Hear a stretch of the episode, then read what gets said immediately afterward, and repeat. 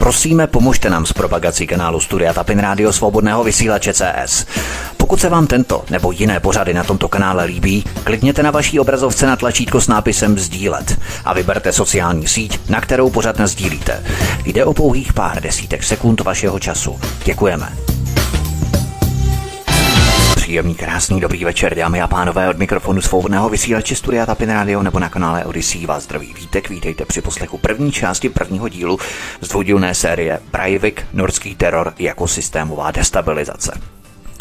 Od norského teroru spáchaného Andersem Breivikem 22. července 2011 nás dělí více jak 10 let.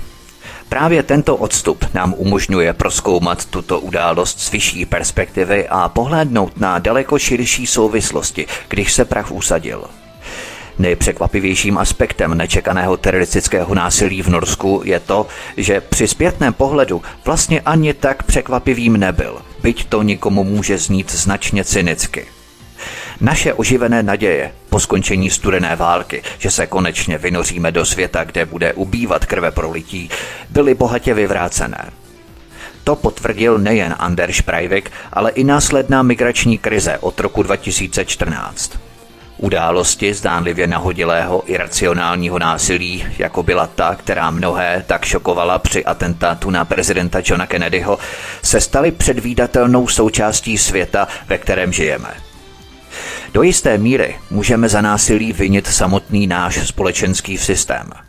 Ten je zjevně nevyhovující a potřebuje zásadní rekonstrukci, kterou nenásilné akce přinášejí bolesně pomalu. Násilí tak pomalu narůstá ve všech úrovních, od pleskových davů beznadějných lidí na dně společnosti až po válečné plány lidí na vysokých místech – Vidíme to teď v době postfaktické a hlavně době covidové, která tento fenomén přímo explodovala. V takovém prostředí byl Anders Breivik jen jedním z mnoha, od Una Bombera, teda Kačinského v Americe, až po džihadistické sebevražedné atentátníky všude na světě, kteří se rozhodli věnovat se obětavému násilí na místo bezvýsledného přežívání v odcizeném světě. Tento dvoudílný pořad rozdělím do dvou sekcí. První sekce se bude týkat spíše podrobného popisu sledu událostí, přípravy útoku, jeho fází provedení a průběhu, až po zatčení Anderše Breivika. V druhé sekci se budu věnovat podsvětí, na jaké skupiny byl Anders Breivik napojený a z jakých mezinárodních zločineckých syndikátů Anders Breivik vlastně vzešel – Troufám si tvrdit, že ta druhá část bude přinejmenším stejně výživná a hutná jako ta první popisná. V obou částech se dozvíte spoustu podrobností, které jste jistě, troufám si tvrdit, ještě neslyšeli. U Anderše Breivika se neustále řeší nějaké jeho psychologické aspekty, porucha osobnosti, narcismus, psychologický profil a další věci pořád dokola. Samozřejmě Breivik byl psychopat pro to, co udělal, to je jasné, ale já se spíše obávám, že tato neustálá blábolení o psychologii mají odvést pozornost, zastřít a přehlušit mnohem zásadnější skutečnosti kruhů, na které byl Anders Breivik napojený. Něco jako oficiální vrstva mediálního narrativu, která překrývá tu temnější neoficiální vrstvu v pozadí, o které se vůbec nehovoří. Jenom málo kdo se pokusil dodnes proniknout za zdánlivě neproniknutelnou clonu Breivikova napojení na skupiny mezinárodního podsvětí. Do jaké míry mu tyto kruhy pomohly realizovat jeho útok? Postrkoval ho někdo? Ovlivňoval ho někdo? Hodil se Breivik těmto stínovým elitám jako pěšák v dlouhodobé strategii vyvolávání a zvyšování napětí ve společnosti? Proč to složitě organizovat sami, když si můžeme vybrat nějakého vražedného psychopata a myšlenky o vlastním velkém činu mu vnutit? Není tohle mnohem jednodušší varianta? Na tohle všechno se v následujících dvou dílech pokusím nalézt odpovědi, nebo alespoň se k nim přiblížit. Pojďme na první kapitolu Norsko, rovnostářské a homogenní. Norsko je malá země. Je také zemí poměrně homogenní a rovnostářskou. To znamená, že vzdálenost od hora dolů je krátká a že velké katastrofy postihují celou populaci. Například každý Nor zná někoho, kdo zná někoho, kdo zemřel, když se v roce 1980 převrátila ropná plošina Alexander Kieland, anebo když o deset let později schořel trajekt Scandinavian Star a zahynulo 158 cestujících. V norské kultuře je také něco hluboce upřímného, téměř nevinného – Prakticky pokaždé, když se v zahraničním tisku objeví něco o Norsku nebo o některém z jeho obyvatel, norská média to s hrdostí zmiňují. A každého 17. května, v den Národní ústavy, si lidé obléknou své nejhezčí oblečení, ať už jsou to bunady, obleky nebo šaty, vezmou si vlajky a stuhy s norskými barvami a rozejdou se do ulic, aby sledovali, jak děti zpívají písně o Norsku, zatímco všichni křičí hurá a mávají vlajkami v projevu vlastenectví, která zahrnuje všechny vrstvy společnosti a odehrává se v každé části země. Oslava probíhá bez ironie a je v podstatě nepolitická. V tomto moři vlajek a dětí se sjednocuje levice i pravice. To vypovídá něco o egoismu země, ale také o její neškodnosti. A právě z tohoto světa vystoupil tehdy 32-letý Anders Breivik. Breivikova rodina a zázemí Anders Breivik se narodil 13. února 1979 Venke a Jensemu Breivikovým. Po necelé roční známosti se vzali na norském velvyslanectví v Bonu, kam ho pozvali na konferenci. Když Anderšovi bylo půl roku, jmenovali Jense Breivika zástupcem norského velvyslanectví v Londýně. Venke přijela za ním, ale jen nakrátko. Doma na Princess Street ale byla často sama. Metropole její stresovala, takže se po půl roce zbalila a odjela zpátky do Osla. Tam požádala o rozvod. Anders vyrůstal v drahé čtvrti Osla. Jeho domácí život však byl od počátku bídný. Byl ještě dítě, když se jeho rodiče rozvedli. Otec, tehdy 43-letý diplomat norského ministerstva zahraničí, který se vrátil domů po pobytech v Londýně a v Teheránu, se z Anderšova života po rozvodu víceméně úplně vytratil. A jeho matka Venke, tehdy 32-letá ošetřovatelka, svobodná matka také se čtyřletou dcerou, byla depresivní, sebedestruktivní žena, která uvažovala o tom, že chlapce a jeho sestru pošle do sirotčince mohli být k čertu, jak se vyjádřila před pracovnicí sociálky. Venke měla nesmírně těžký život s matkou, která po jejím porodu částečně ochrnula od pasu dolů a kladla to za vinu právě Venke. Venke musela zastávat většinu těžkých domácích prací a byla opakovaně znásilňovaná i jejími nevlastními bratry. Mám tu spoustu materiálů o jejím dětství, ale pro účely pořadu je celkem zbytečné rozebírat Anderšovu matku do takových podrobností. Já se spíš budu soustředit na širší perspektivy mezinárodního zločinu posvědčí zpravodajské komunity a obchodníků se zbraněmi, na které byl Anders Breivik napojený, ale to až po popisné části. Jisté však je, že Anders Breivik byl před umístěním do pěstounské péče zachráněný, ale přesto byl dítětem v nouzi, které si matčino zanedbávání vybíjelo na jiných slabších než on sám. Šikanoval svou sestru a týral domácí zvířata. Pokusy zapojit se do skupiny nebo si najít přátele téměř vždy končily ponížením.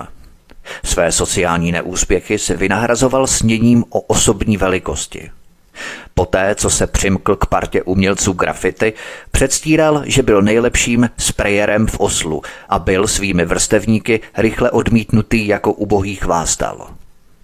Anders Breivik měl však jednoho kamaráda z dětství, který se jmenoval Ahmed, syn pákistánských přistěhovalců. Breivik obdivoval pákistánské děti ulice, že jsou drsní kluci, napodoboval jejich pouliční slang kebab nur a styl jejich oblékání. Norské děti se těmto nárokům smály. Ahmed se odstěhoval. Po dokončení střední školy zkoušel Breivik různé způsoby, jak si rychle vydělat peníze, například prodejem reklamního prostoru po telefonu a neuspěl. Později se mu na chvíli podařilo prodávat falešné vysokoškolské diplomy na internetu v rámci společnosti Citigroup, ale i to narazilo na mělčinu, když mu hrozilo odhalení, protože si peníze posílal na offshoreové daňové ráje, například na Bahamy nebo ostrov svatého Vincence, nebo si Breivik založil účty v Lotyšsku a v Estonsku. Samozřejmě se mu nechtělo platit v Norsku daně. Už tehdy se zapojil do skupiny obchodníků v podsvětí, ale to rozeberu až ve spravodajské části. V jednu chvíli se vstup do svobodných sednářů zdál být lákavým způsobem, jak se prosadit v tajné společnosti, ale poté, co ho do lože uvedl jeden z příbuzných, se Breivik začal nudit a nikdy ji nenaštěvoval. Tehdy do jeho života vstoupila politika v podobě strany Pokrok, populistického uskupení, jehož hlavním programem bylo obrátit veřejné mínění proti migrantům a nebezpečí islámu. Anders Breivik doufal, že bude vybraný na kandidátku do městské rady. Jeho sny o moci byly stále agresivnější. Obrátil se ke zbraním a získal neobvyklé zkušenosti se zbraněmi a vojenskou technikou – jako první třeba absolvoval třídenní střelecký kurz ve střeleckém klubu města Osla, konkrétně od listopadu 2010 do ledna 2011. Tomu se budu později věnovat v rozboru napojení Breivika na mezinárodní posvětí. Anders Breivik byl však považovaný za příliš podivínského i pro stranu pokrok a nikdy nebyl požádaný, aby kandidoval. Ani jeho milostný život se nerozběhl. Z Běloruska byla povolaná nevěsta na objednávku. Brajvikova matka vypadala nadšeně. Konečně si její syn našel přítelkyni, ale ani z toho nic nebylo. Někteří lidé, kteří Brajvika, který se vždycky pečlivě oblékal a rád se líčil, znali, byli přesvědčení, že byl tajný gay. On to zarytě popíral a chlubil se tím, že naštěvoval bordely. Když mu moc, peníze a sláva unikly v reálném životě, našel Breivik dočasnou útěchu ve virtuální realitě. Celé dny a noci byl zavřený ve svém pokoji a stal se bojovníkem v počítačové hře World of Warcraft. Říkal si Anders Nordic. To začalo zhruba pět let před masakrem. Anders Breivik se prostě izoloval v pokoji v bytě své matky Prakticky se s nikým nestýkal, odmítal náštěvy, téměř nevycházel ven a jen seděl uvnitř a hrál počítačové hry, většinou World of Warcraft, hodinu za hodinou, den za dnem, týden za týdnem, měsíc za měsícem. V určitém okamžiku tato fantazie ovládla Breivikovu realitu, ne proto, že by u něj došlo k psychotickému zlomu, ale protože objevil modely reality, které byly stejně nekomplikované a zvládnutelné jako ty herní. A tak se podnícen silou svých fantazí, zejména tím, čím mu umožňovali stát se, rytířem, vojevůdcem, hrdinou, rozhodl je uvést v život – Až do okamžiku svého rozhodnutí se Breivik jevil jako obyčejný člověk, jakého můžete potkat kdekoliv. Jistě měl těžkou výchovu, ale to je běžnější, než by se mohlo zdát. Musel teprve najít své místo v životě, nebyl tím, kým chtěl být, ale to je také poměrně běžná zkušenost. Jeho velké vnitřní konflikty byly ničím, co tajil i sám před sebou – Teprve když provedl teroristický útok, vynikl. Pojďme se podívat na další kapitolu Breivik v Praze 2010. Málo kdo z nás možná ví, že Anders Breivik naštívil v roce 2010 českou metropoli Prahu, aby tady hledal zbraně – v manifestu zveřejněném v den útoku, připisovaném Andreši Brajvikovi, napsal, že ho neúspěch v Praze vedl k tomu, aby si ve své vlasti legálně opatřil pušku a pistoli. Tehdy 32-letý Anders Breivik v dokumentu také citoval kritiku českého prezidenta Václava Klauze vůči Evropské unii. Pojďme si o této cestě Anderše Breivika do Prahy povědět něco podrobněji. Podle manifestu Anders Breivik odjel v září 2010 z Norska do Prahy navázat spojení s obchodníky se zbraněmi. Po shlédnutí blíže nespecifikovaného dokumentu BBC o Praze se Anders Breivik domníval, že české hlavní město je možná nejdůležitějším transitním bodem pro nelegální drogy a zbraně v Evropě. A domníval se, že si v Praze bude moci nelegálně koupit útočnou pušku AK-47, pistoli Glock, granáty a munici. V manifestu Breivik popisoval opatření, která na cestu přijal, včetně toho, že měl během cesty vypnutý mobilní telefon. Obával se také o svou bezpečnost během pobytu v Praze, kde očekával spoustu brutálních a cynických zločinců. Breivik napsal, že v českém hlavním městě strávil šest dní. Nechal si odborně vytisknout několik materiálů o těžbě nerostných surovin, které hodlal použít jako zástěrku pro nelegální výrobu výbušnin. Nechal si také vytisknout policejní průkazy a další insignie a poznamenal, že v Norsku by tiskárna takovou žádost oznámila úřadům. Breivikovi plány na získání zbraní v Praze stroskotaly. Během prvních dvou dnů pobytu ve městě naštívil dva nevěstince a několik nočních klubů, kde hledal spojení se zločinem, ale vrátil se s prázdnou. Lidé, které jsem oslovil, byli opravdu nervózní a mysleli si, že jsem buď policajt, anebo úplný blázen, napsal ve svém manifestu. Tento neúspěch přiměl Breivika přehodnotit svůj plán na získání zbraní. Rozhodl se požádat o licenci na loveckou pušku a pistoli legálně v Norsku. Navzdory neúspěchu Anders Breivik svůj pobyt v Praze neskrátil. Napsal dokonce, že se cítil v Praze bezpečněji než v Oslu, pravděpodobně proto, že v této zemi v podstatě nežijí žádní muslimové, jak napsal v manifestu. Jedinými zločinci jsou podle něj křesťanští cikáni, které vláda vyhnala z hlavního města. Česká republika byla několikrát zmíněná i v těch částech 1500 stránkového pamfletu, které se zabývají ideologickým zdůvodněním útoku. V kapitole nazvané Proč nemůžeme spoléhat na umírněné muslimy Breivik navrhoval, že by západoevropské země mohly vyhnat část svého muslimského obyvatelstva stejným způsobem, jakým byli z poválečného Československa vyhnaní etničtí Němci na základě tzv. Benešových dekretů. Anders Breivik citoval kromě mnoha politiků, novinářů, spisovatelů a dalších i prezidenta Václava Klauze – Breivik vyzdvihoval Klausovu kritiku Evropské unie z 90. let, kdy tehdejší český premiér údajně řekl, že pokaždé, když se snažil odstranit nějaký předpis ze sovětské éry, je mi řečeno, že to, co se snažím zrušit, je požadavek Evropské komise. A když Breivik také citoval Klausův projev na konferenci v Lucemburku v březnu 2006, kde tehdejší český prezident řekl, že rozšíření bloku zvýšilo demokratický deficit Evropské unie, bylo vše jasné. Posloucháte první epizodu z dvoudílného cyklu Privik Norský teror jako systémová destabilizace. Od mikrofonu svobodného vysílače nebo na kanále Odyssey vás zdraví Vítek.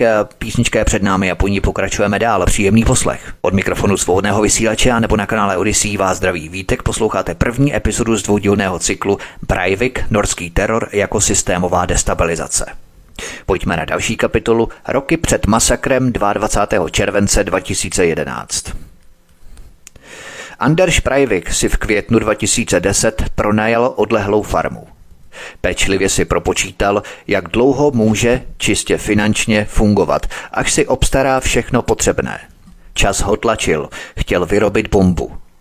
Tudíž se musel přestěhovat. Na výrobu bomby potřeboval hnojivo, ale hnojivo směli nakupovat jen zemědělci. Založil si proto firmu Breivik Geofarm a odstěhoval se z pokoje v bytě matky – na statek si odstěhoval dosud na schromážděné věci. Sudy, kanistry, pytle, krabice, různé oblečení, které si nakoupil, černou vestu, odznaky, kožený pás náboj, ale také zbraně, plynovou masku, kanady, helmu nebo chránič hrudníku. Během jara 2010 začal na internetu nakupovat vybavení. Jednak začal schánět zbraně, to byla jedna kategorie zboží, a jednak věci pro výrobu bomby, což byla druhá kategorie věcí. Co se týče zbraní, jako první si objednal transportní kufr Pelikan ze Spojených států. V květnu si objednal dýmové granáty, laserové zaměřovače ke zbraním a kovové ješky, hvězdice z hroty, které by případnému pronásledovateli prorazily pneumatiky. Později si pořídil výstražný modrý maják, navigaci, tlumiče a zásobníky. V březnu 2011 narazil v německém internetovém obchodě na poslední věc, kterou potřeboval. černé vojenské kalhoty, podobné těm, které používala norská policie. Stály 58 eur. Jak jsem už zmínil, Anders Breivik začal pravidelně docházet na střelnici střeleckého klubu města Osla, aby získal zbrojní pas. Od listopadu 2010 do ledna 2011 měl zdokumentováno 15 tréninkových hodin a dva týdny po novém roce odeslal žádost o zakoupení poloautomatické pistole Glock 17. Navíc trénoval i dovednosti při střelbě z pušky, zejména na vzdálenost větší než 100 metrů. V míření se zlepšil také díky počítačové hře Call of Duty Modern Warfare, která je na střelbě založená. Během zimy si v různých obchodech se zbraněmi pořídil laserové zaměřovače a velké množství střeliva. Z Číny si objednal kapalný nikotin. Tímto jedem se chystal plnit kulky. Všechno potřebné sehnal v obchodě Class Olsen – vrtačku k provrtání kůlek, štípačky na odstranění špiček, sadu pilek a vteřinové lepidlo na utěsnění. Koupil si také poloautomatickou pušku značky Sturm Ruger model Mini 14 a spoušť umožňující rychlou palbu. Na úvěr si objednal 6 tun hnojiva. Podle domluvy mu polovinu zavezli do stodoly a zbytek složili u bříz na pozemku. V den, kdy mu doručili hnojivo, dokončil výrobu kovového pláště bomby. Co se týče věcí, které byly potřeba pro výrobu bomby, nejprve si Breivik musel nastudovat praktické ukázky a postupy. Potom začal nakupovat zboží, kterému v zásilkách docházelo na statek. Přicházely baňky, louch, síra, sklenice, teploměr, maska na obličej nebo zápalná šňůra – Potřeboval například i několik kilogramů aspirínu, ale lékárny prodávaly vždycky jen omezené množství a Breivik musel mít několik set balení. Zpracoval si tedy seznam lékáren, ze kterých pravidelně kupoval povolený počet balení, až naschromáždil potřebné množství. Prosinec 2010 byl pro zásilky ideálním měsícem. Poštu zahltili hromady vánočních balíčků a nikdo proto nepojal žádné podezření. Anders Breivik si třeba koupil proteinový prášek, aby podpořil růst svalové hmoty a ostropestřec mariánský, který měl zase posílit játra a omezit poškození způsobované steroidy. Kromě toho se zásobil nápoji v prášku a pilulkami, které mu měly před akcí dodávat energii. Několik měsíců předtím, než Anders Breivik provedl útok, naštívil svou bývalou nevlastní matku a řekl jí, že se brzy chystá udělat něco, na co bude jeho otec hrdý. Jeho pravá matka, Venke, totiž opustila otce Jense, když mu byl jeden rok a Anders Breivik s otcem už léta nemluvil. Tato slova se ukázala více než zlověstná. Pojďme na další kapitolu, Černý pátek 22. července 2011. Anders Breivik si musel ostrov Utéja nejprve obhlédnout. Zároveň probíhaly poslední fáze přípravy útoku. Bylo pondělí večer 18. července, tedy čtyři dny před útokem. Posetnění přesunul Amon letkovou bombu do auta. Trhaviny zabalil do pevných pytlů z Číny, počinovou nálož umístil do dvou plastových pytlů. Rozřezal matraci a ve třech vrstvách s ní vyložil kartonovou krabici, ve které se odděleně od bomby chystal převést počinové nálože a rozbušku. Naložil bednu s puškou, pistolí, brokovnicí a střelivem celkem přes tři tisíce nábojů. Když se ujistil, že všechno funguje a všechno je na svém místě, dotankoval do obou aut naftu. Na druhý den upevnil náklad popruhy. Byl připravený vyrazit. Nastal ten osudový den, pátek 22. července 2011. Poslední Prajvikův zápis do deníku zněl. Za dílo nežádám žádnou odměnu. Přijměte je jako dárek. Dárek vlastence vlastenci. Pokud my, Západoevropská fronta odporu, sklameme, nebo pokud se budeme chovat apaticky, západní Evropa padne a s ní i všechny svobody. Věřím, že tohle je můj poslední zápis. Byl pátek 22. července 2011, 12 hodin 51 minut. Anders Breivik vyrazil. Oslo bylo toho dne poměrně klidné. Deštivo, letní prázdniny, metropole tichá a skoro vylidněná. Anders Breivik v policejním oblečení dorazil na místo pár minut po čtvrté hodině. Nic nebránilo tomu, aby jeho bílá dodávka s výbušninou vjela až před 17 podlažní budovu, ve které sídlilo Ministerstvo spravedlnosti a úřad vlády. Na ceduli stálo zákaz vjezdu a mezi dvěma sloupy vysel řetěz, ale ten se dal pohodlně obět. Když zabočil ke vchodu, všiml si, že nejvhodnější parkovací místo blokují dvě auta – aby maximalizoval tlakovou vlnu v jednom směru, uložil celou 950 kg bombu tak, že na jedné straně bylo o pár set kilogramů trhaviny více než na druhé. Kvůli těm dvěma vozům byl nucený zaparkovat opačně, než plánoval. Výbušná síla by jinak směřovala od budovy a ne na ní. Chtěl, aby se zřítila celá budova. Počítal s tím, že jestliže se mu podaří narušit vnější řadu opěrných sloupů, budova se sesune. Od kanceláře předsedy vlády v nejvyšším patře až dolů.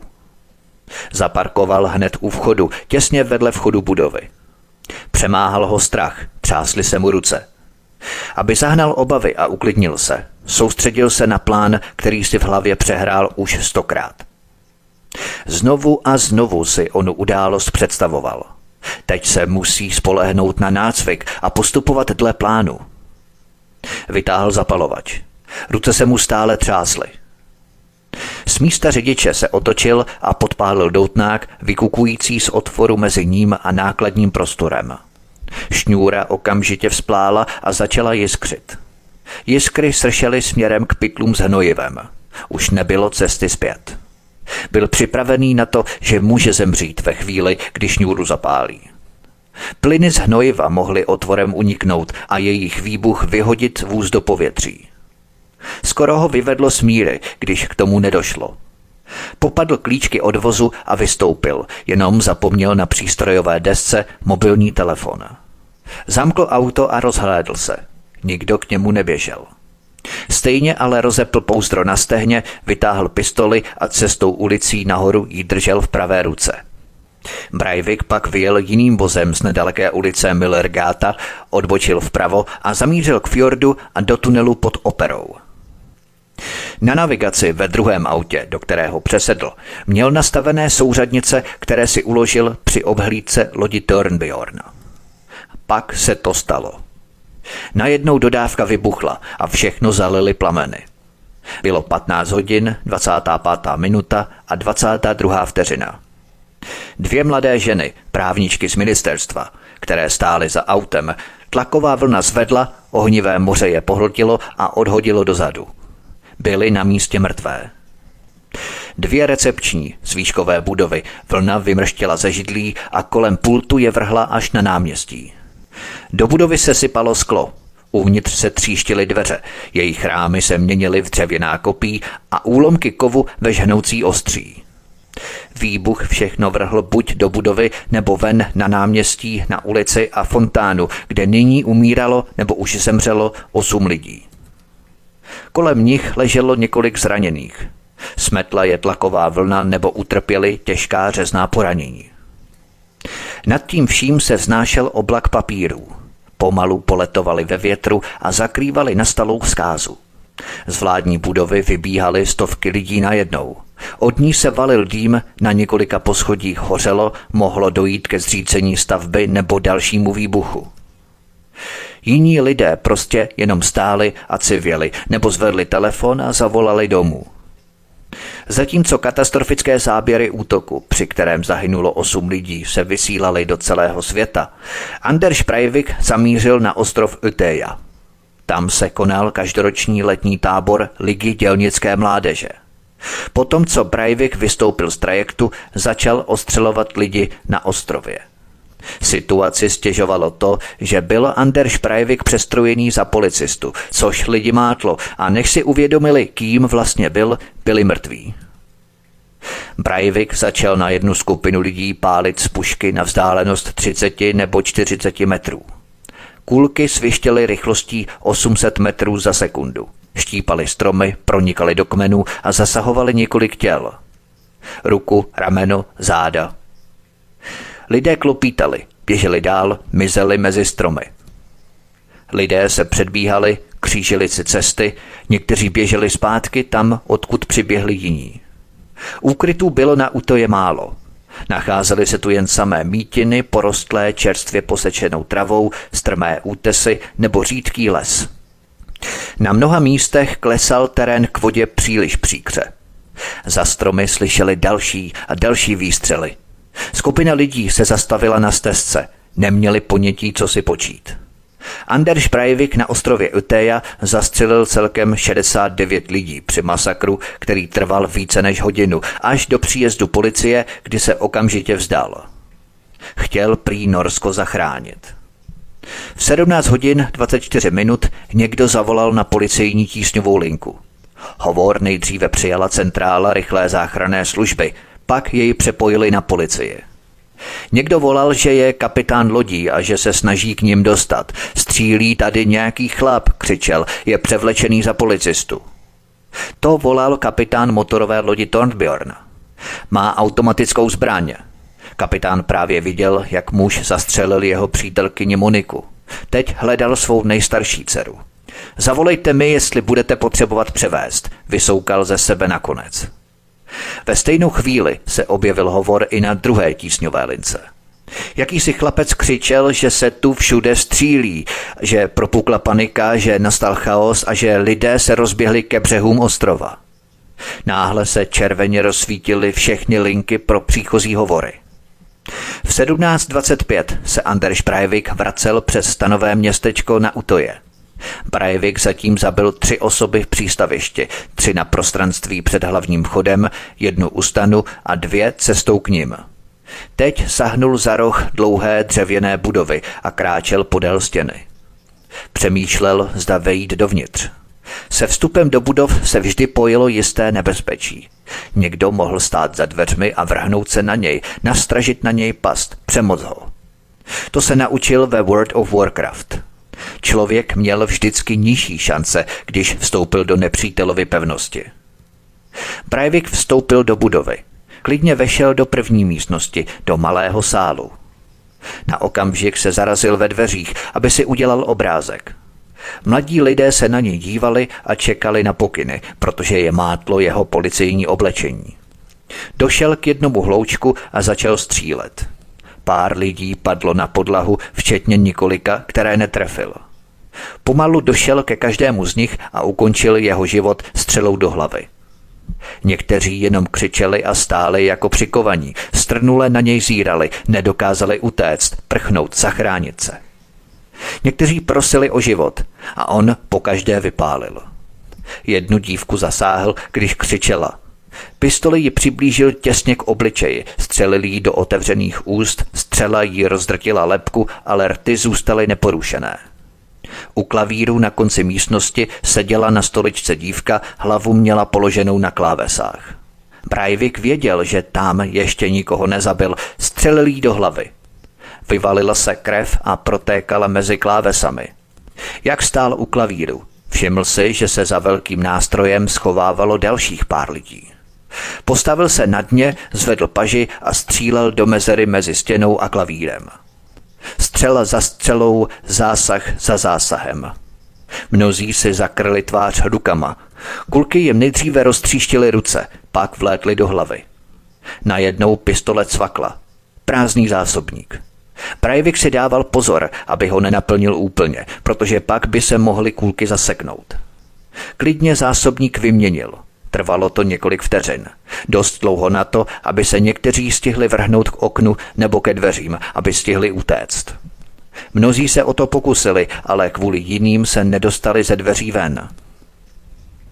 Hubenou drobnou dívku zasáhly jedna, dvě, tři střely. Svezla se k zemi. Jedna kulka prošla levou stranou zátilku, prorazila lepku a pokračovala vpřed, kde roztrhla mozek. Život z ní vyprchal. Breivik ji překročil a vešel do větší místnosti, do velkého sálu. Jeden chlapec se skryl za reproduktor. Breivik ho zahlédl a vystřelil. Chlapec několikrát vykoukl. Breivik se musel snažit, aby ho zasáhl. Vypálil na něj pět nebo šest střel a ani jedna ho netrefila. Takový hbitý kluk, pomyslel si Breivik, než ho konečně zasáhl. Střelil ho do hlavy a chlapec se zhroutil.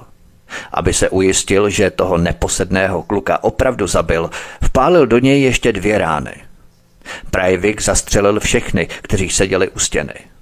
Postupoval stejně jako v malém sále. Nejdříve vypálil ze vzdálenosti několika metrů, pak přistoupil blíž a postřílel všechny na zemi. Ze všeho nejdříve mířil na hlavu. Ale jakmile začal střílet, všichni rychle zalehli na zem. To bylo velice nepřehledné a ne vždycky se mu podařilo zasáhnout člověka, kterého chtěl. Rozhlédl se po velkém sále, žádný pohyb. Vrátil se přes malý sál, žádný pohyb. Vyšel ven. V budově strávil dvě nebo tři minuty. Za nějakých sto vteřin usmrtil 13 lidí, další zůstali ležet s těžkými poraněními. Hodinky ukazovaly 17.29. Vrah prošel stanovým táborem, do několika stanů střelil, ale kontrolovat jeden po druhém by mu zabralo příliš mnoho času, takže pokračoval dál. Anders Breivik postřílel další desítky lidí, ale nebudu to popisovat každého jednoho člověka, protože to už by hraničilo s určitým druhem sadismu, než snahou vylíčit situaci tak, jak skutečně proběhla. Nakonec byl tedy Breivik zatčený. Policie, jsme ozbrojení, stůjte a nehýbejte se, ruce vzhůru, zavolal jeden z jednotky v terénu, kteří Breivika pronásledovali. Breivik opřel pušku o strom, obrátil se a vykročil k policistům. Ruce držel rozpažené. V uších měl sluchátka a kabel mizel pod vestou. Lehněte si, vyzvali ho, pak na kolena. Z prsty na spoušti na něj mířilo několik mužů. Pokud by neuposlechl, zastřelili by ho. Stůjte, nebo budeme střílet. Členové delty si všimli vyboulené vesty, co když je to pás s výbušninami. Kabel od iPodu vykukoval ven. To není pás s výbušninami, to je pás s municí, zavolal muž po straně.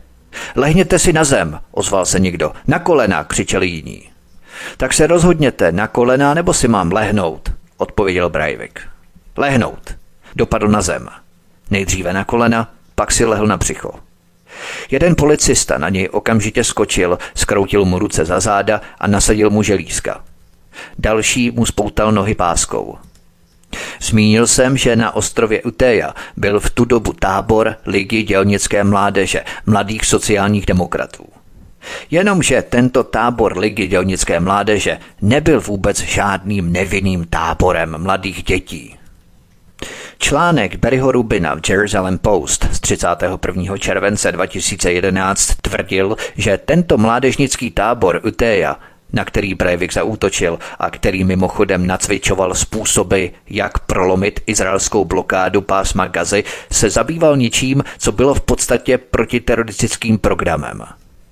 Jednalo se v podstatě o nácvik bojových postupů Ligy dělnické mládeže, kteří trénovali, jak prolomit izraelskou blokádu v pásmu Gazy. Podle interních zpravodajských informací Breivik zatraceně dobře věděl, kam šel a co tam hodlal provádět. Tím určitě nechci tento masakr ospravedlňovat, ovšem musíme být férově obeznámení se všemi skutečnostmi, které nám oficiální média zatajují. K těmto záležitostem se dostanu velmi podrobně v následujících kapitolách. Posloucháte první epizodu z dvoudílného cyklu Privik Norský teror jako systémová destabilizace. Od mikrofonu svobodného vysílače nebo na kanále Odyssey vás zdraví Vítek. Písnička je před námi a po ní pokračujeme dál. Příjemný poslech. Od mikrofonu svobodného vysílače a nebo na kanále Odyssey vás zdraví Vítek. Posloucháte první epizodu z dvoudílného cyklu Privik Norský teror jako systémová destabilizace. Pojďme na další kapitolu Hodiny po masakru. Několik let po masakru na ostrově Uteja vydala Osne Sajerštádová obsáhlou knihu s názvem Jeden z nás. Osne Sajerštádová, investigativní reportérka, známá především díky knize knih Kupec Kábulu, založila svou knihu výhradně na Brajvikových výpovědích a spisech, stejně jako na policejních záznamech a rozhovorech s lidmi, kteří se na vražedném řádění podíleli jako oběti nebo příbuzní obětí. Autorka Osne Sajerštádová popisuje ve své knize, co se dělo v hodinách následujících po Breivikově zatčení. Zatímco se po ostrově válely mrtvoly v kalužích krve a mnoho zraněných ještě nebylo převezeno na břeh, Breivik byl vyslíchaný v dřevěném velitelství tábora. Pro policii byla situace nepřehledná. Podstatné bylo zjistit, zda Breivik jednal sám nebo zda je teroristů více – Anders Breivik se ze své strany obával, že by mohl zemřít na dehydrataci, protože předtím toho dne užil kombinaci efedrinu, kofeinu a aspirinu.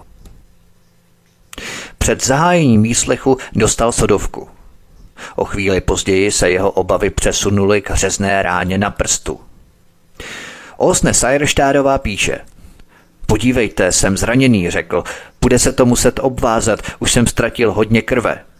Žádné zas náplasti ode mě nedostanete, zamumlal policista, který přebíral zprávy mezi výslechovou místností a vedlejší místností, kde byli ve spojení se štábem v Oslu. Nemůžu si dovolit ztratit moc krve, řekl Anders Breivik. Už jsem ztratil půl litru. Tvrdil, že ztráta krve by mu mohla způsobit mdloby. Byly obstarané náplasti. Zatímco mu náplasti přikládali, Anders Breivik přemýšlel, proč krvácí. Vzpomněl si, že se trefil do prstu, když zblízka střelil oběť do hlavy. Něco mu vlétlo do prstu a pak zase vyskočilo ven. Musel to být kousek lepky, řekl policistům v místnosti. Řezná rána byla zaznamenaná jako 5 mm dlouhá a výslech mohl pokračovat. Brajvikovu starost o drobnou ránu na prstě, která se objevila jen několik minut poté, co připravil o život posledního ze 77 lidí a pozoruhodnou necitlivost, by snad bylo možné přičíst tomu, že byl pod vlivem stimulantů a také omámený samotnými vraždami a tak se dostal do stavu naprosté nereálnosti. Po všech letech nic nenasvědčuje tomu, že by se změnil – je to člověk naplněný až po okraj sám sebou a to je možná to nejbolestivější. Uvědomění si, že celý ten hrůzný masakr, všechny ty vyhaslé životy, byly výsledkem frustrované potřeby mladého muže po sebeprezentaci. Když se první výslech chýlil ke konci, byl Breivik požádaný, aby se svlékl. Osne Sajerštádová to popisuje takto – Nakonec stál v místnosti plné uniformovaných mužů jen ve spodním prádle. Začal pozovat a snažil se vypadat jako mačo. Teď tady byl proto, aby se nechal vyfotit. Podíval se do fotoaparátu a vypnul hruď. Ruce měl sepnuté v jednom boku, zatímco držel tělo napnuté v klasické kulturistické póze, aby se mu svaly co nejvíc vyboulily. Policisté byli na okamžik bez sebe – v jiném prostředí, při jiném zločinu, by to možná bylo směšné, ale tady bylo to groteskní, bylo to prostě nepochopitelné. S kým to pro boha měli tu čest? Pojďme na další kapitolu Soud. Šok v Norsku byl naprostý. Po druhé světové válce byl nejvážnějším politickým útokem v zemi takzvaný Hadeland Murders v roce 1981. Tehdy byli zavražděni dva mladí muži, členové malého neonacistického podzemního hnutí Norges germanské armé. Breivikův zločin byl radikálně odlišný. Televizní přenosy z místa činu byly chaotické. Novináři a moderátoři byli událostmi zasažení stejně jako lidé, se kterými dělali rozhovory. V jejich očích a řeči těla bylo možné číst nedůvěru, šok, zmatek. Obvyklá odtažitost, se kterou se zprávy podávají, vymizela. Po šoku prvních dnů a smutku následujících týdnů se události 22. července 2011 uzavřely do sebe.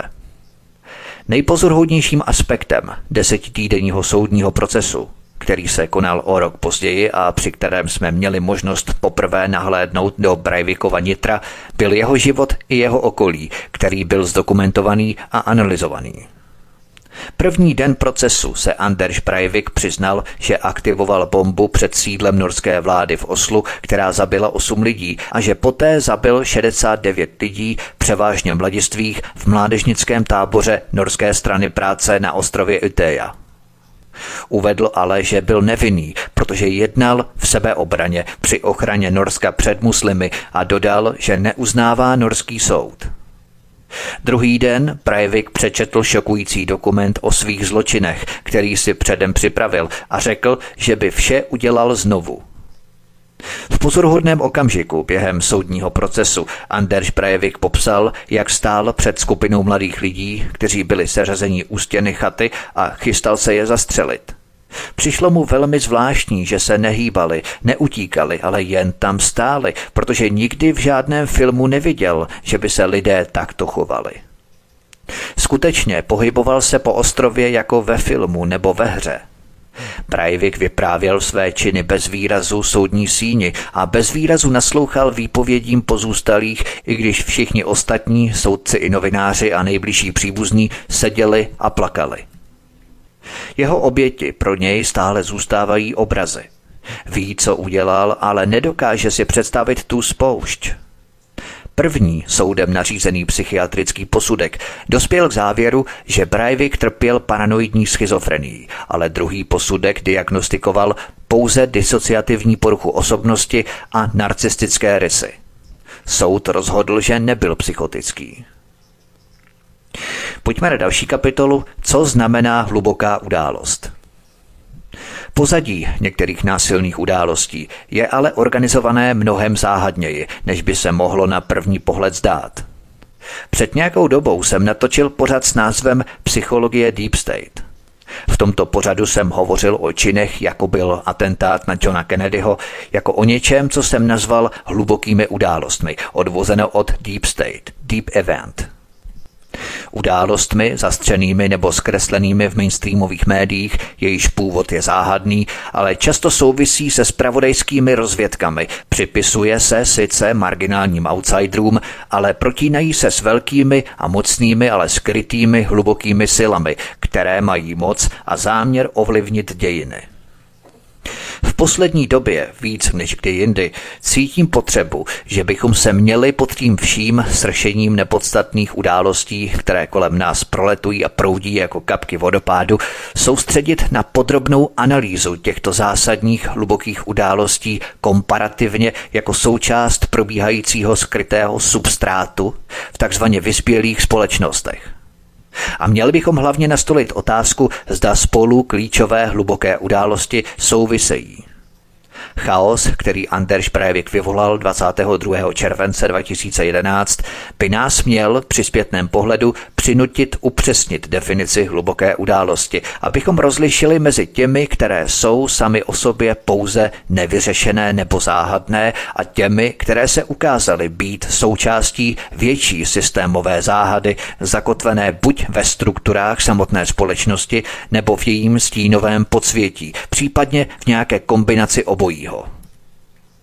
Jak jsem prohlásil v některém z mých pořadů, tuším, že to bylo právě v psychologii Deep State. Nemyslitelné, že by se elementy uvnitř státu spolčily se zločinci, aby zabíjeli nevinné civilisty, se v minulém století stalo nejen myslitelným, ale i běžným jevem.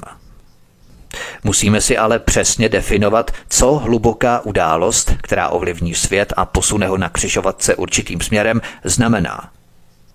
Je to jakýsi uzlový bod, na kterém se civilizace vždycky zastaví a vyskytne v nějakém konkrétním okamžiku v důsledku nahromadění systémových proměných, které se v tomto jednom okamžiku setkají nebo spojí.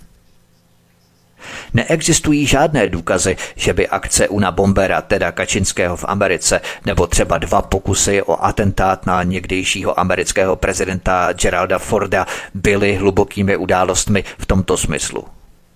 Za možnou hlubokou událost lze třeba považovat dosud nepochopený útok nervovým plynem v tokijském metru v roce 1995, který provedla buddhistická skupina Om Shinrikyo, nebo útok na papeže Jana Pavla II. je také bez pochyby hlubokou systémovou událostí vzhledem k členství vraha v turecké skupině Šedí vlci, aktivistickém hnutí blízkém tureckému bezpečnostnímu aparátu, dnes známém jako turecký Gizli Dev převlet neboli hluboký stát. Gladio a hluboké události Jako příklady systémových hlubokých událostí můžu uvést dva spektakulární bombové útoky v Itálii. Bombový útok na milánském náměstí Piazza Fontana a souběžný pumový útok v Římě v roce 1969.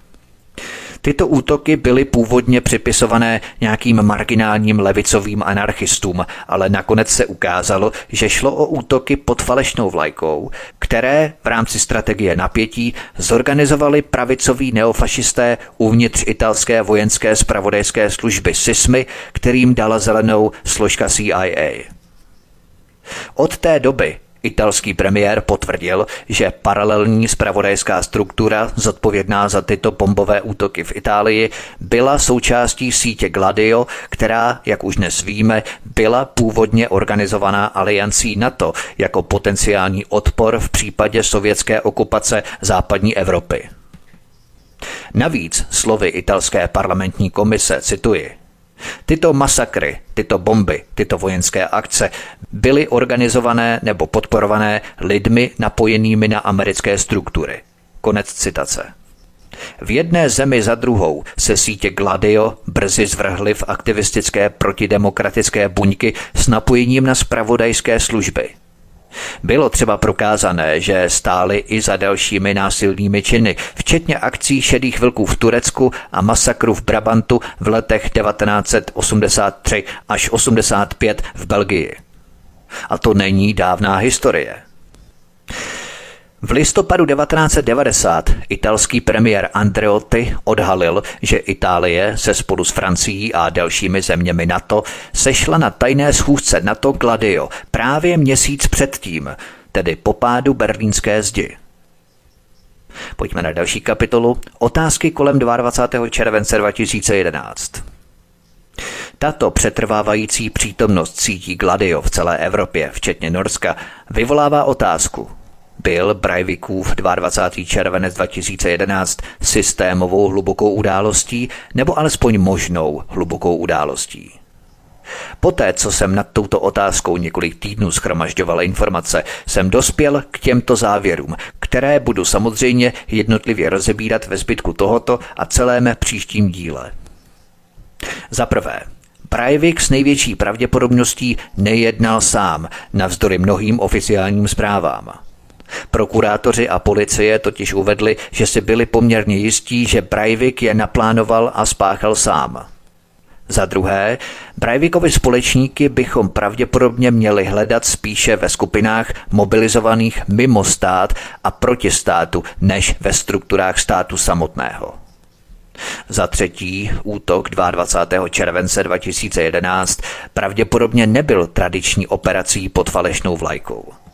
Prostředí Breivikových spolupracovníků je skutečně pravděpodobně to, na které bez obvinění poukazuje údajný Breivikův manifest a video.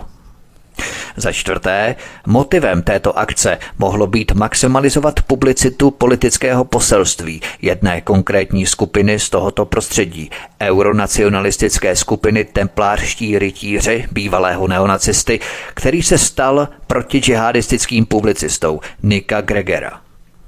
Niku Gregerovi se budu věnovat také ve speciální kapitole, protože to je nesmírně zajímavá postava Nick Greger.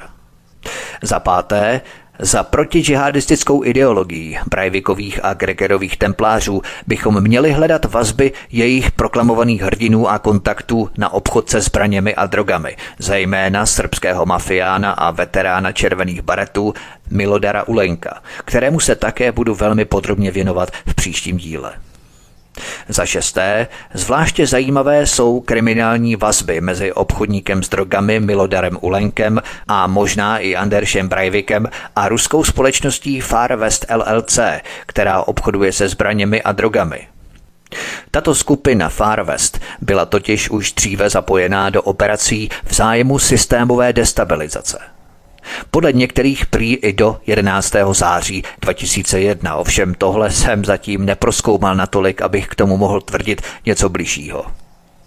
Za sedmé, zapojení této ruské společnosti Far West, bývalých sovětských důstojníků, do systémové destabilizace na západě pravděpodobně nebylo motivované pouze jí samotnou, ale mělo ochranu, ne podněty, od spojení společnosti Far West s tím, co David Rothkopf ve své důležité knize nazval nelegálními stínovými elitami, které jsou součástí světové elitní supertřídy.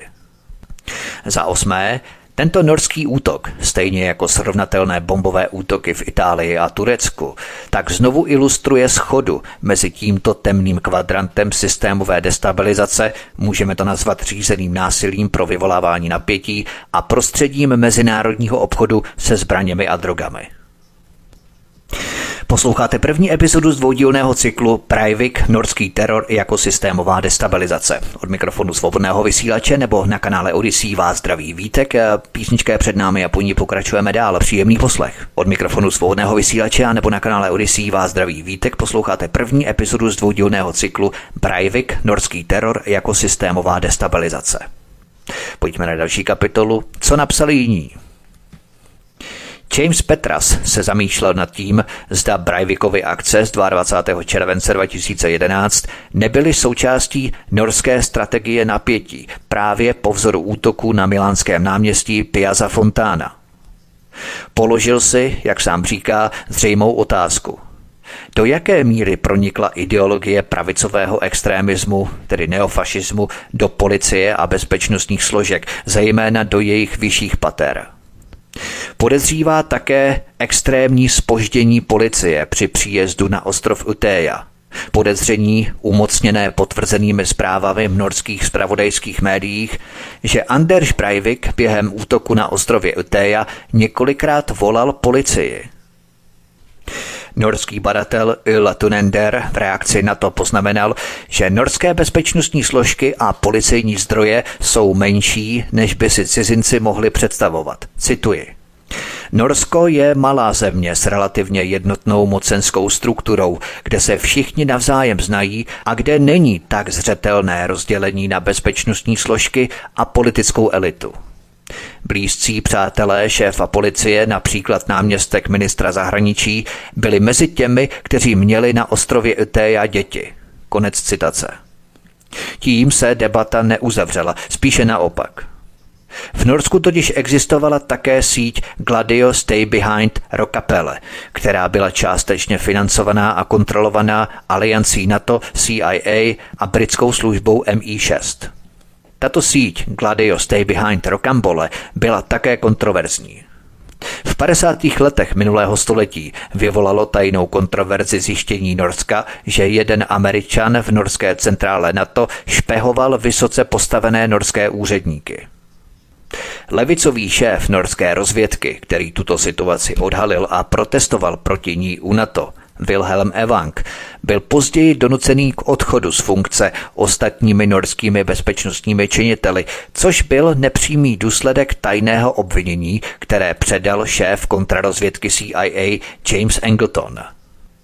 Norský bezpečnostní aparát tedy nebyl tak zcela homogenní a autonomní. Ať už jsou fakta jakákoliv, útok 22. července 2011 je třeba odlišit od klasické akce pod falešnou vlajkou, které provedly sítě Gladio Stay Behind. Tradičně byl v takovýchto případech určený pachatel spojovaný nikoli s pravicí, ale s levicí. Pojďme na další kapitolu Klíč k útoku. Člověk nebo událost. Anders Breivik jako člověk je jedinečný. Hlásil se jak k filozofii amerického Una Bombera Teda Kačinského, tak k pravicovému protidžihadistickému prostředí. Událost 22. července 2011 je ale známější a má řadu rysů, které jsou známé i z minulých hlubokých událostí. Za prvé, legenda nebo doložená charakteristika pachatele – za druhé, nastrčené stopy, často včetně videozáznamů vhodných pro propagaci legendy po události. Za třetí, zejména nastrčená autodokumentace, žánr, který se pohybuje v široké škále od historického deníku Lee Harvey Oswalda až po manifest Una Bombera Teda Kačinského. Za čtvrté, osvědčený modus operandi pro masový bombový útok. Slovo legenda představuje umělecký termín ze světa spravodajských služeb, který znamená mýtus vytvořený kolem určité osoby, obvykle s cílem zakrýt její skutečné záměry nebo lojalitu. Především v následujících minutách nechci naznačit, že tento mýtus lze odmítnout jako cynický artefakt. Zdá se totiž jasné, že autor manifestu z videa, ať už Anders Breivik sám nebo někdo jiný, vědomě vytvářel mýtus o křížovém tažení proti islámu, které upřímně věřil. Dovolte mi, abych na chvíli odbočil jako člověk, který věří ve skutečnou rizí a autentickou demokracii, nikoli tu parodii na demokracii, která se hraje dnes. Rozsáhlé rozhorčení Breivika a bezpočtu dalších nad multikulturalismem vnímám jako závažný jev vhodný soucitného pochopení. Technologie a globalizace, stejně tak v Rusku a v Číně jako na západě, vytvářejí všude od Tajska přes Tibet až po Paříž problémy pro přežití a zdraví původních domovských kultur a národů, pro které je obtížné vidět krátkodobá řešení. Jednou z reakcí, kterou paradoxně sdílejí euronacionalističtí křižáci, jako je Anders Breivik a také jejich džihadističtí odpůrci, je přitahování se ke křižáckému džihadistickému násilí. Sekulární anarchista Una Bomber Ted Kaczynský, kterého Anders Breivik citoval, ukazuje jinou verzi této reakce – Olivier Roy a další citlivě analyzovali přitažlivost salafistického džihádu pro mladé muslimy v Evropě s krizí identity způsobenou jejich odcizením od různě vzdálených kultur jejich předků, stejně jako od západní kultury, ve které jsou marginalizovaní. Je třeba se zabývat také krizí identity těch, kteří vidí, že jejich tradiční monokultury jsou v Norsku, stejně jako kdekoliv jinde, spochybňované rychlými kulturními změnami, o kterých se nedostatečně diskutuje na tož, aby byly řízené. Vezměme si za příklad Švýcarsko, zemi, která se po staletí naučila žít se čtyřmi různými jazyky a dvěma verzemi křesťanství, které proti sobě kdysi tvrdě válčily. Tato kulturní vyspělost neumožňuje Švýcarům snadno se vypořádat s novými přistěhovalci, kteří chtějí v jejich středu zakládat nejen mešity, ale i šáriu. K proskoumání ohlasu Breivikova mýtu by bylo zapotřebí mnohem delšího eseje, než je tento, ale dnešním tématem je 22. červenec, nikoli Anders Breivik jako člověk. To je pro dnešek všechno k prvnímu dílu o Anderši Breivikovi, co uslyšíte v díle druhém. Podíváme se na až zarážející stopy zasazené pro Breivikovu mediální legendu do jeho 1500 stránkového manifestu i 12-minutového videa, které umístil na YouTube předtím, než vyrazil na útok. Video totiž naznačuje, že Breivik skutečně nejednal sám – Potom se podívám velmi podrobně na modus operandi jeho útoku, protože právě tento modus operandi nese velmi významné stopy s oklahomským atentátem v Americe v roce 1995, ale i některých osob s vazbami na Al-Qaidu. Na první pohled se to může zdát přepečené, navíc s přihlédnutím k jeho boji proti muslimům. Ovšem počkejte si na dvojku, dozvíte se zajímavé informace o těchto vazbách. Zamyslím se také nad tím, zda Breivikův útok nepředstavoval trvalou strategii režimu pro zvyšování napětí ve společnosti. Proč? Pro účely jednak ospravedlnění dalších a dalších zákonů na trvalé šmírování, kamery, odposlechy a sledování obyvatel v rámci totální kontroly pod rafinovanou zástěrkou o bezpečnosti a jednak pro zvyšování vojenských budgetů, rozpočtů armád. Vláda přece musí investovat do bezpečnostních složek, policie a armády, když se nám tu může potulovat mnoho brajviků a dalších atentátníků. Vládám se tak bude snázeji schvalovat stále vyšší a vyšší rozpočty na armádu. Podívám se také na Breivikovy finance, které také naznačují, že nejednal sám. Na jeho účtě mu přistály zajímavé částky, a to nejen v rámci jeho offshoreového podnikání s vysokoškolskými diplomy nebo tituly v rámci společnosti Citigroup. Podíváme se také na Breivikovo napojení na podsvětí, konkrétně jeho cestu do Liberie v roce 2002, setkání se srbským velitelem tajné policie Radomilem Ulenkem nebo neonacistou z Německa šíleným Nikem Gregerem. Proskoumám také další vazby na srbské a ruské podsvětí v rámci obchodu se zbraněmi a ruskou společnost Farvest, kterou založili bývalí vysocí důstojníci sovětské armády a která představovala takzvanou střechu pro devadesátková rabování. Tato ruská Farvest ale také hrála roli v těchto destabilizačních snahách na západě. Podívám se také na templářské rytíře, konkrétně řád 777, ke kterému se Breivik hlásil, kdo za ním stojí, ale podívám se také hlavně na to, kdo stojí za systémovou destabilizací na západě v rámci trvalé strategie zvyšování napětí ve společnosti.